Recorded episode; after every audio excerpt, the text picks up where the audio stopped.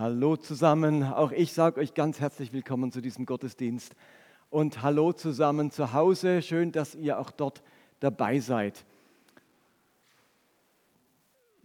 Moderne Gemeinden sagen zu dem Anlass hier Celebration, wir sagen Gottesdienst. Früher hat man gesagt Versammlung. Und das Wort, wir gehen zur Versammlung, hat auch was sehr Interessantes, das Wort, weil es das Wort sammeln beinhaltet.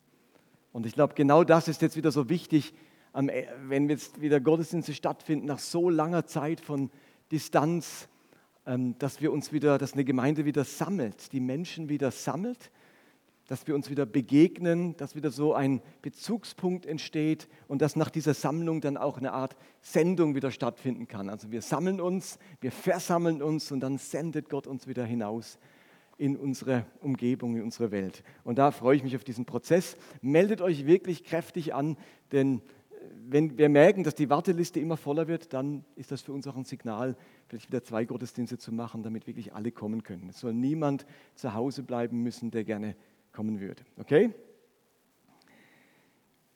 Die Margit hat schon gesagt, ich schließe heute die Predigtreihe ab über starke Charaktere. Und viele von den starken Charakteren, die wir uns angeschaut haben in den letzten Wochen, die haben ja in irgendeiner Weise Vorbildfunktion. Ich meine, wir haben ja über diese Menschen gepredigt, weil sie mit ihren Stärken und zum Teil auch mit ihren Schwächen für uns eine Vorbildfunktion haben.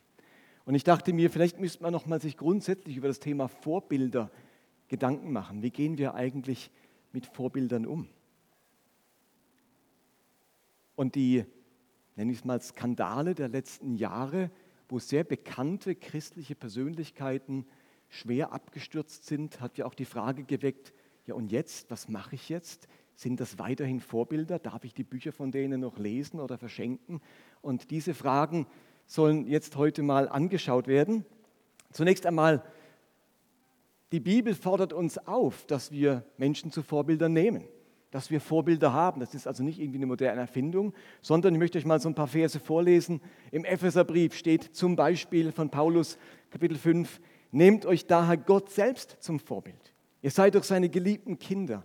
Konkret heißt das, alles, was ihr tut, soll von der Liebe bestimmt sein.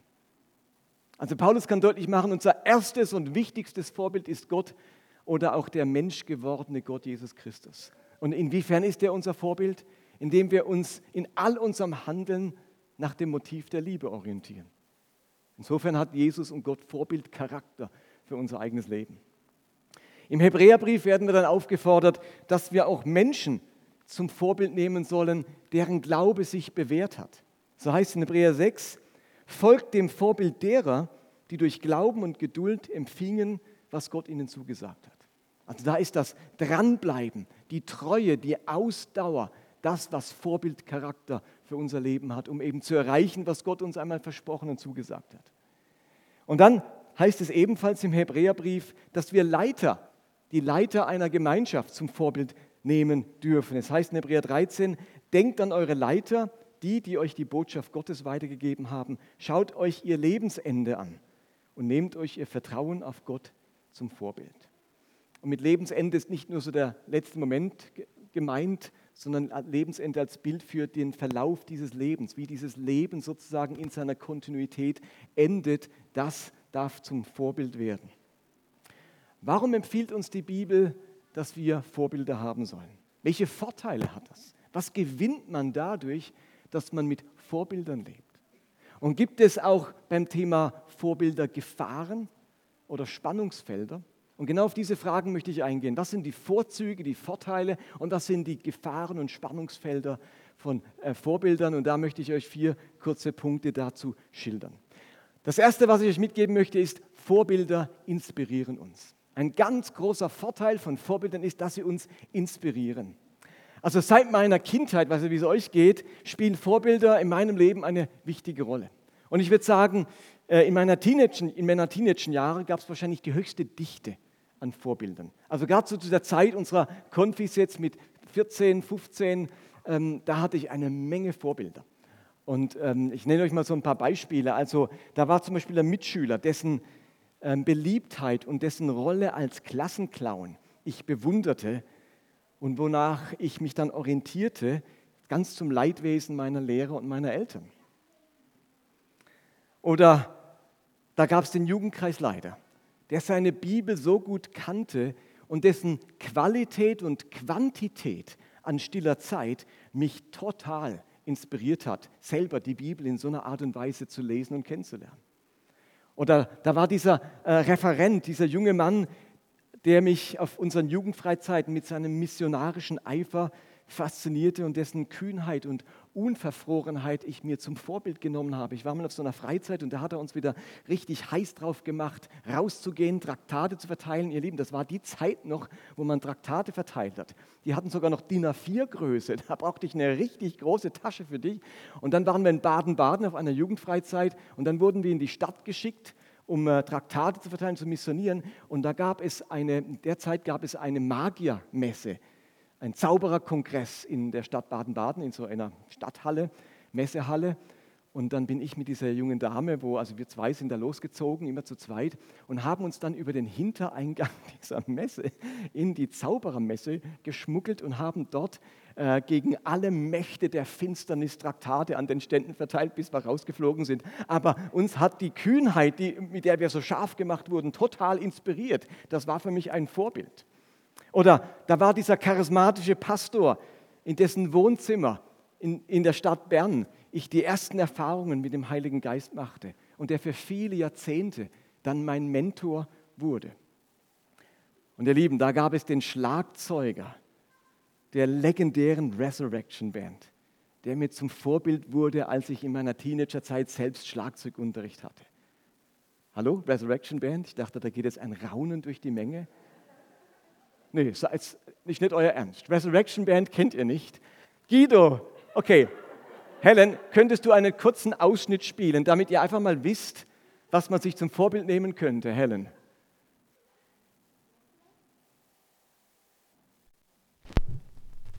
Das ist noch eine Schallplatte, die ich da kopiert habe. Hallo? Könntest du ein bisschen lauter machen?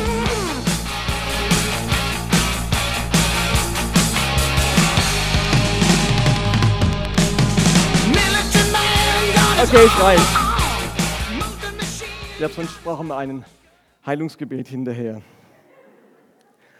Aber so Zeug habe ich mir zum Vorbild genommen. Das hat mich inspiriert, den Mann Schlagzeug zu spielen zu hören. Ich habe ihm einen Brief geschrieben, so als 15-Jähriger, und er hat mir ein T-Shirt von Resurrection Band geschickt. Und ich wollte es eigentlich heute anziehen und habe dann festgestellt, dass ich nicht mehr ganz die Statur eines 15-Jährigen habe. Ihr Lieben, Vorbilder wecken unsere Sehnsucht. Die wecken eine Sehnsucht in uns.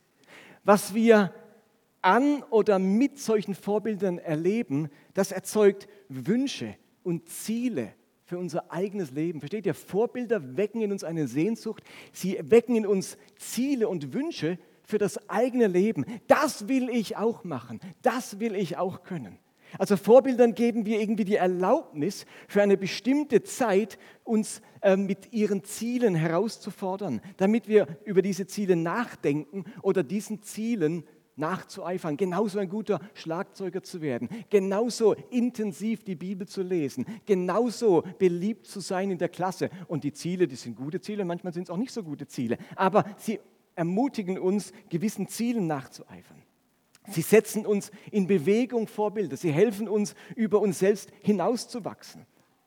Vorbilder haben die erstaunliche Kraft, von außen in unsere innerste Motivation hineinzugreifen und Entschlossenheit zu bewirken. Vorbilder eröffnen uns Horizonte. Sie zeigen uns, was möglich ist. Sie spannen uns ein, an. Sie zeigen uns einen Weg auf. Vorbilder weisen damit über uns selbst hinaus und verschaffen uns einen Eindruck davon, was man erreichen könnte. Überlegt doch mal einen Moment, ob ihr euch an solche Vorbilder eurer Vergangenheit erinnert.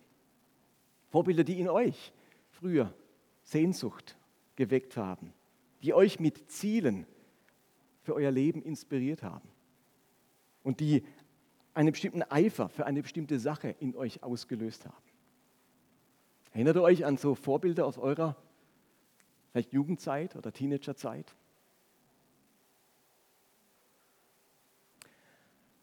Nun geschieht aber durch diese Inspiration noch etwas anderes. indem uns Vorbilder inspirieren, werden sie auch Teil von einem, nenne ich es mal, Gestaltungsprozess unseres Herzens und unserer Fähigkeiten. Also Vorbilder lösen einen Gestaltungsprozess aus in Bezug auf unser Herz und in Bezug auf unsere Fähigkeiten. Also mich inspiriert diese besondere Begabung eines Menschen und etwas in mir sagt, das möchte ich auch können.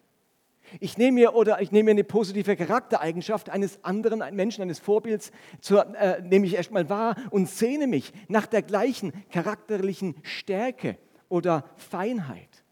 Und so wird aus der Bewunderung und aus der Inspiration plötzlich die Arbeit an mir selbst. Ich beginne an dieser Fähigkeit, die ich am anderen bewundere, zu arbeiten.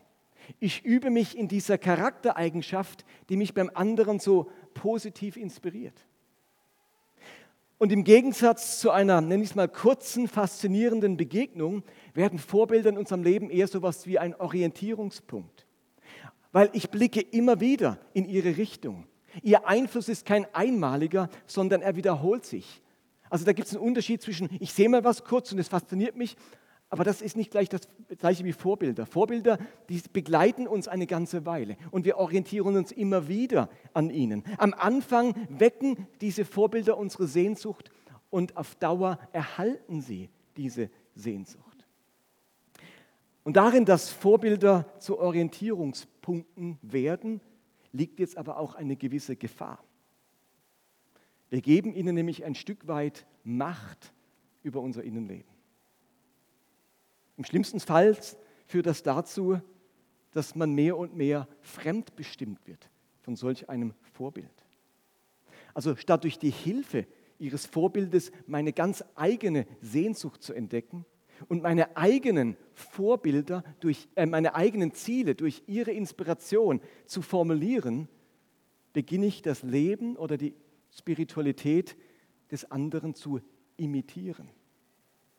Vorbilder sollten uns nicht ins, äh, Vorbilder sollten uns inspirieren. Wir sollten sie nicht imitieren. Okay? Vorbilder sollten uns inspirieren, wir sollten sie nicht imitieren. Inspiration macht unser Innenleben reicher. Imitation lässt unser Potenzial verarmen. Ich glaube, gute Vorbilder wissen um genau diese Gefahr. Sie wollen Räume öffnen und nicht eng führen ihre persönliche Klarheit, die uns so fasziniert, setzt andere aber nicht unter Druck, es ganz genauso machen zu müssen. Sie freuen sich darüber, Orientierungspunkt zu sein und weigern sich, Fixpunkt zu werden. Und auch hier, überleg dir mal, welche Menschen inspirieren dich im Moment am allerstärksten? Was macht diese Inspiration gerade mit dir? Wenn es in dir Ziele formt oder etwas in Bewegung setzt, ist das eine konstruktive Bewegung oder setzt das dich das, was du da beobachtest oder was du da so als vorbildlich erlebst, eher unter Druck und führt sogar zu einer gewissen Maß an Selbstablehnung? Dann öffnet das nicht Räume, sondern führt dich das in die Enge. Also das war das Erste. Vorbilder haben Kraft und sind so wertvoll, weil sie uns inspirieren und etwas in uns an Gestaltung eröffnen. Und damit bin ich beim zweiten, nämlich Vorbilder können aber, müssen nicht zwangsläufig inspirieren, sie können auch Neid erzeugen. Vorbilder können Neid erzeugen. Positive Charaktereigenschaften, positive Fähigkeiten oder das glückliche Leben anderer, das löst nicht automatisch Bewunderung aus. Manchmal geschieht genau das Gegenteil. Aus der anfänglichen Bewunderung wird am Ende Neid. Und Neid erzeugt Abwehrmechanismen. Also der liebevolle Charakter oder die Fähigkeit, sich so gut auszudrücken oder das glückliche Familienleben, das ich da beobachte und bei anderen wahrnehme, erscheinen mir irgendwie unerreichbar. Und so entwickelt sich der andere nicht zum Vorbild. Es geht irgendwie keine motivierende Kraft von ihm aus, sondern der Neid verlangt danach, das insgeheim Bewunderte abzuwerten und schlecht zu machen. Also was ich eigentlich wünsche, wird mir plötzlich beim anderen unsympathisch. Also ich, ich beobachte was und denke, oh, das schaffe ich nie. Oh, das ist, das ist so weit weg. Und plötzlich entwickelt es keine inspirierende Kraft, sondern es macht mich neidisch. Und der Neid muss andere Dinge abwerten. Neid hat die schlechte Eigenschaft, dass er abwerten muss, was er beobachtet. In der Bibel wird dieser Mechanismus immer wieder deutlich. Am deutlichsten vielleicht zwischen König Saul und dem jungen David.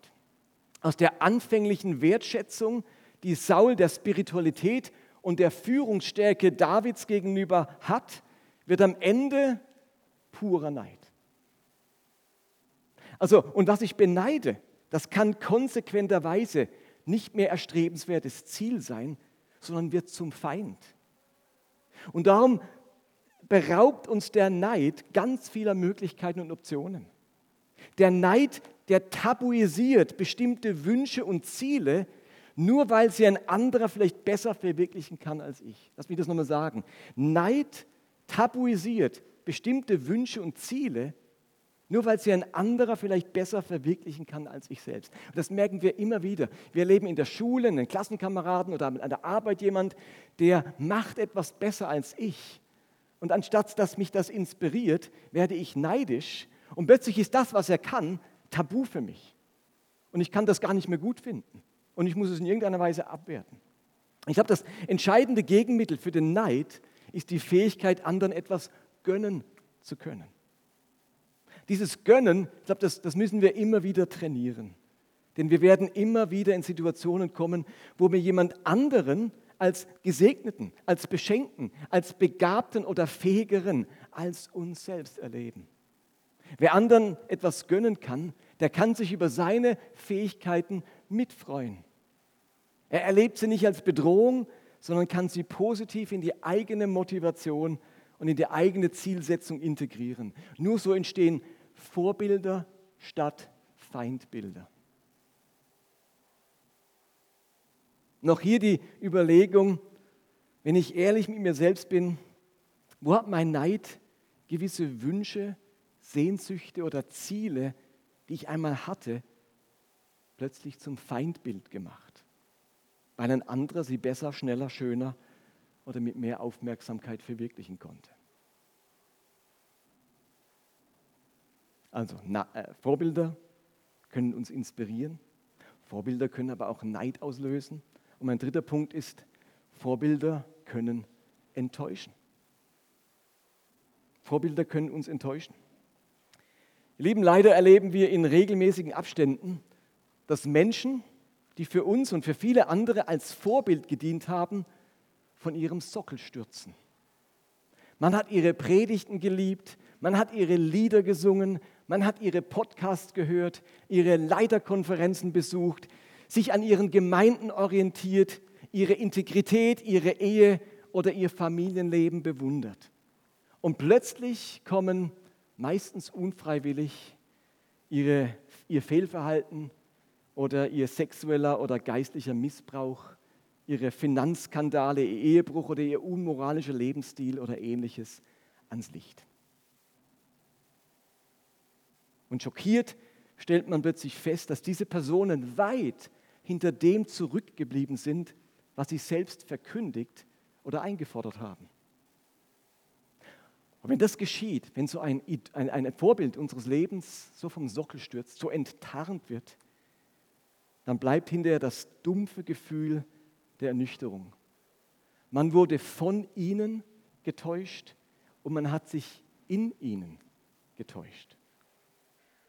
Es scheint fast so, als ob mit ihrem Sturz die eigenen Ziele, die eigenen Absichten und Hoffnungen ebenfalls einstürzen. Also wenn dieser Mensch, der mir so lange Vorbild war, so ist, wie steht es denn dann um seine Leiterschaft, seinen Gemeindebauansatz, die Prinzipien in seinem Ehebuch oder die von ihm praktizierten Geistesgaben? Was ist denn dann damit? Was bleibt von allem übrig? Ist mit dem Fall des Vorbildes auch alles andere verloren? Muss man jetzt alles vergessen, was John Ortberg jemals auf einem Leitungskongress gesagt hat? Macht es noch Sinn, ein Buch von Ravi Zacharias weiterzugeben, der mehrere sexuelle Übergriffe, dem mehrere sexuelle Übergriffe nachgewiesen wurden?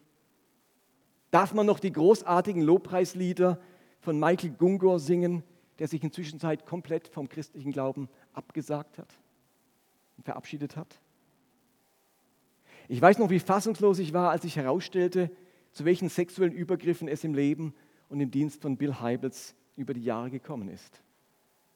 Ich habe mich an seiner Leiterschaft orientiert. Ich habe ihn oft zitiert. Seine Gemeinde Willow Creek in Chicago wurde zum Orientierungspunkt für Tausende von Gemeinden auf dieser Welt. Und sein Ehebuch war ein Bestseller. Und auf einmal stellt man fest, was für ein zerbrochenes Leben der Mann geführt hat und wie viel Schaden er angerichtet hat. Was mache ich jetzt? Ich denke, Enttäuschung, die man so erlebt mit, mit ähm, Vorbildern, sät Misstrauen. Also die Skandale um berühmte Person, Personen beschädigen die grundlegende Glaubwürdigkeit von Vorbildern.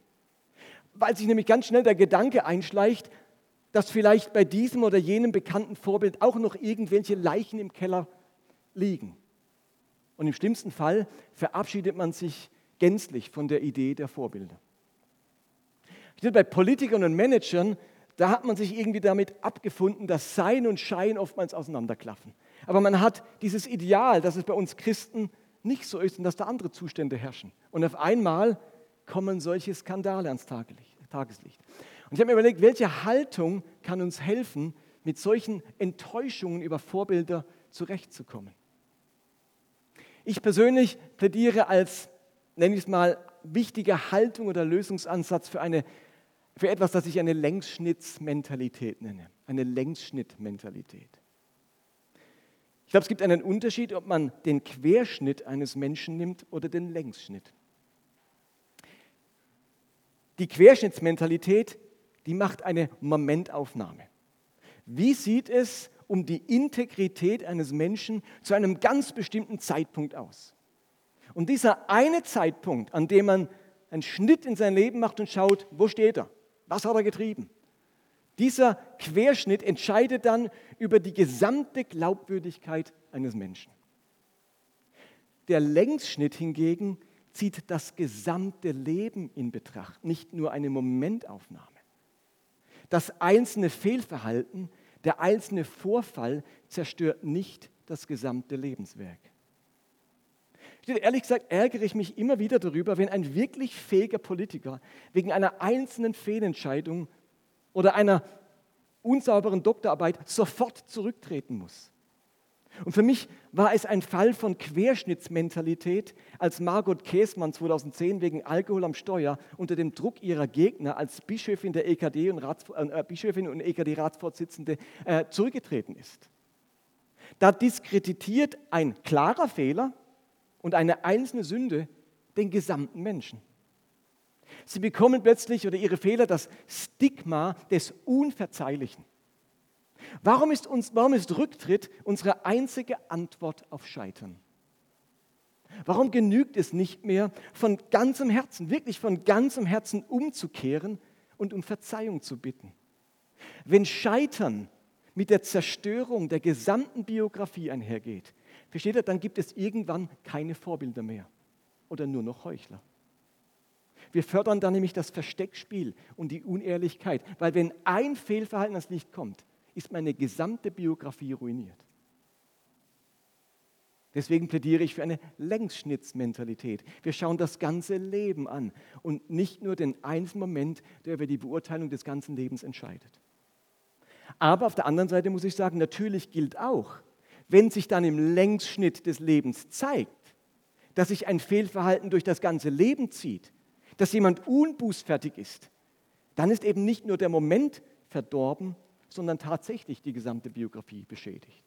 Wenn also herauskommt, dass Bill Hybels nicht nur einmal ein Fehlverhalten hatte und es ihm furchtbar leid tat, sondern es herauskommt, dass sich das über 20 Jahre hinzieht und immer wieder passiert und obwohl man mit ihm redet, er nicht umgekehrt ist, dann ist tatsächlich die gesamte Biografie beschädigt. Aber dann ist eben auf den Längsschnitt etwas schiefgelaufen und nicht nur im Querschnitt. Dann ist die wichtige Umkehr eben tatsächlich auf der Strecke geblieben. Ich musste das am eigenen Leib erleben, was es bedeutet, mit einer Querschnittsmentalität beurteilt zu werden. Und zwar habe ich im Jahr 2013, damals noch in der Vineyard Basel, eine Predigt zum Thema Homosexualität gehalten. Die Begegnung mit homosexuellen Christen hatte mich tief bewegt, als ich von ihrer Not, ihrer Zerrissenheit und auch ihrem Ausgeschlossensein unter Christen erfahren habe. Und ich habe dann versucht, mit dieser Predigt irgendwie einen neuen Umgang mit ähm, einen neuen Weg im Umgang mit homosexuellen Menschen zu beschreiben, der einerseits versucht, biblische Texte zu diesem Thema ernst zu nehmen und auf der anderen Seite äh, für einen barmherzigen Umgang mit diesen Menschen plädiert. Und zu dieser Zeit, als ich diese Predigt gehalten habe, war ich neben meiner Tätigkeit als Pastor auch noch äh, Dozent an einer christlichen Ausbildungsstätte für den Bereich Gottesdienst und Predigt. Und kurz nachdem ich diese Predigt gehalten hatte, bekam ich einen Anruf vom dortigen Studienleiter, wo er mir mitteilte innerhalb von, von, von fünf Minuten, dass sie mich nicht länger als Dozent beschäftigen möchten wegen dieser Predigt. Und ähm, in der Stadt Basel war nach dieser einen Predigt tatsächlich mein Ruf als Pastor stark angeschlagen. Ich wurde kaum noch zum Predigen in anderen Gemeinden eingeladen und man wollte auch nicht mehr in unserer Gemeinde als Gast predigen, um sich nicht in irgendeiner Form mit unserer Gemeinde identifizieren zu müssen. Also egal, was man 20 Jahre lang gepredigt und gelebt hat, diese eine Predigt führte dazu, den Kanzeltausch mit mir zu verweigern. Es gelingt wahrscheinlich nur barmherzig zu sein miteinander, auch mit unseren Fehlern, wenn wir eine Längsschnitts Mentalität entwickeln. Enttäuschung mit Vorbildern, das kann aber auch noch andere Ursachen haben. Also es ist gut möglich, dass Vorbilder nämlich gar nicht hinter dem zurückbleiben, was sie selbst so äh, behaupten, sondern hinter dem zurückbleiben, was wir in sie hineinprojizieren. Zwar erfüllt diese Person, die wir als Vorbild genommen haben, durchaus ihre eigenen Ansprüche, sie ist sich selbst treu, aber sie erfüllt nicht unsere Ansprüche.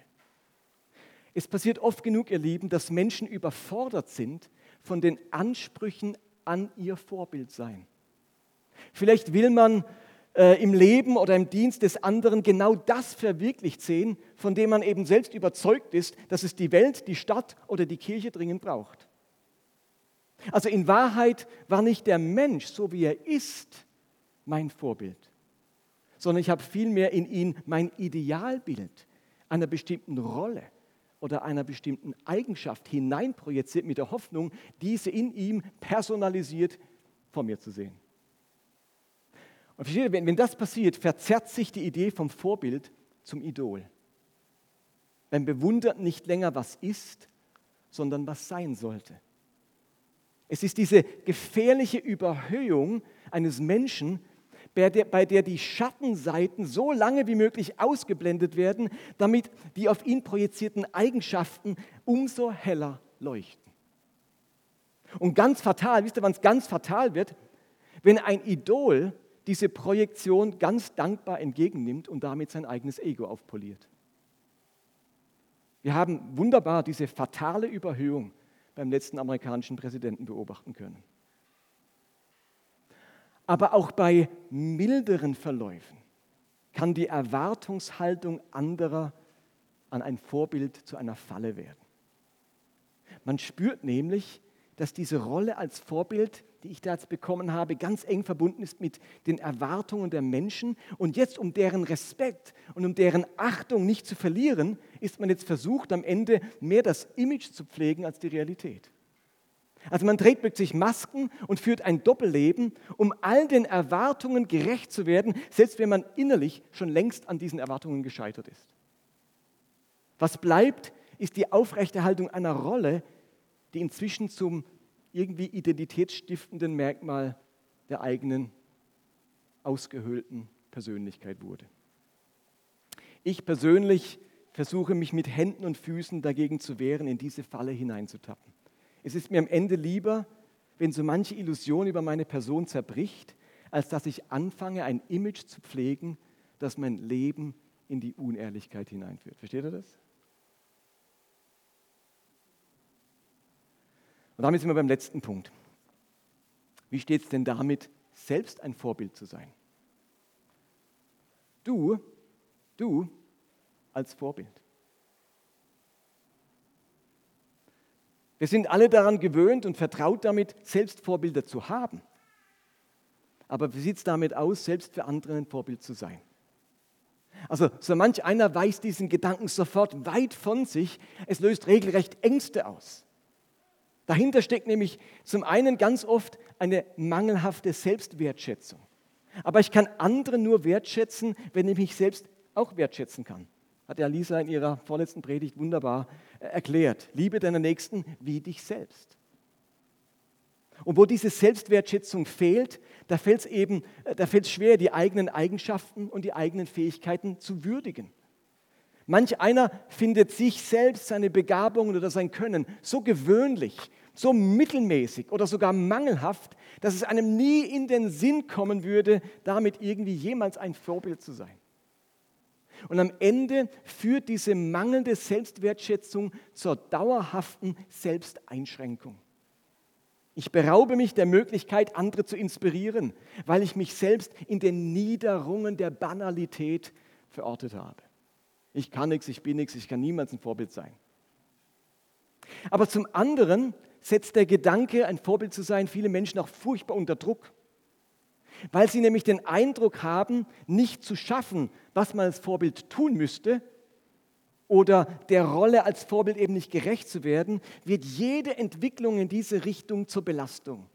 Statt sich darüber zu freuen, dass andere Menschen dies oder jenes vorbildlich an mir finden, denke ich nur darüber nach, diese Menschen in Zukunft ja nicht zu enttäuschen. Oder zu vermeiden, dass sie meiner Mittelmäßigkeit doch noch auf die Schliche kommen. Am Ende zieht man sich zurück, um in der Unscheinbarkeit dem Druck aus dem Weg zu gehen. Aber wisst ihr was? Vielleicht sind gerade meine Normalität, meine Treue trotz der Mittelmäßigkeit, meine Experimentierfreudigkeit, mein Wuchern mit dem einen Pfund, das ich habe, genau die Dinge, die mich für andere zum Vorbild machen. Steht ihr, ich muss nicht dauernd und nicht mit meinem ganzen Leben und mit meiner ganzen Biografie ein Vorbild sein. Habt ihr es verstanden? Ich muss nicht dauernd und mit meinem ganzen Leben und mit meiner ganzen Biografie ein Vorbild sein. Wisst ihr, wem wir das überlassen dürfen? Hallo? Wem? Das dürfen wir Jesus überlassen, mit dem ganzen Leben und der ganzen Biografie ein Vorbild zu sein. Das ist nicht der Anspruch an uns als Menschen, um Vorbilder zu sein. Ich glaube, wir dürfen uns von Herzen darüber freuen, wenn wir Menschen in diesem oder jenem Bereich mit dieser oder jener, jener Eigenschaft oder Fähigkeit von uns inspirieren dürfen. Also, ihr Lieben, was können wir aus dieser Predigt über starke Vorbilder mitnehmen? Lasst mich noch mal ganz kurz zusammenfassen. Vorbilder sind Gottes Idee. Wir dürfen und sollen uns Menschen und Gott selbst zum Vorbild nehmen.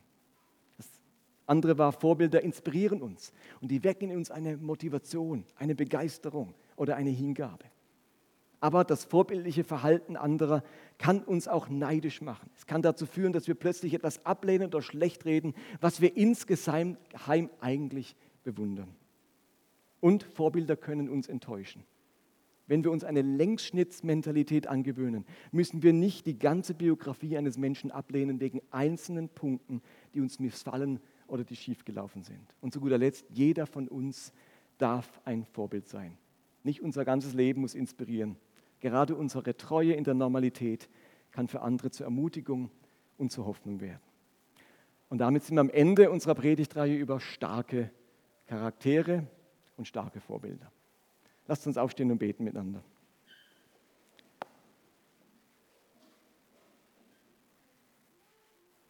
Jesus, ich danke dir für die vielen Menschen, die uns in der Bibel geschildert werden mit ihrer ganzen Biografie, auch mit ihren Brüchen und Schwächen, mit ihren Stärken, mit ihren Erfolgen.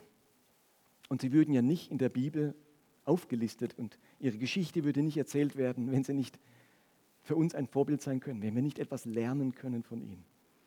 Und ich bitte dich, dass du uns immer wieder solche Menschen in unserem Leben schenkst, auch in unserem Umfeld, die uns inspirieren die etwas in uns in Bewegung setzen, die, die uns über uns selbst hinauswachsen lassen.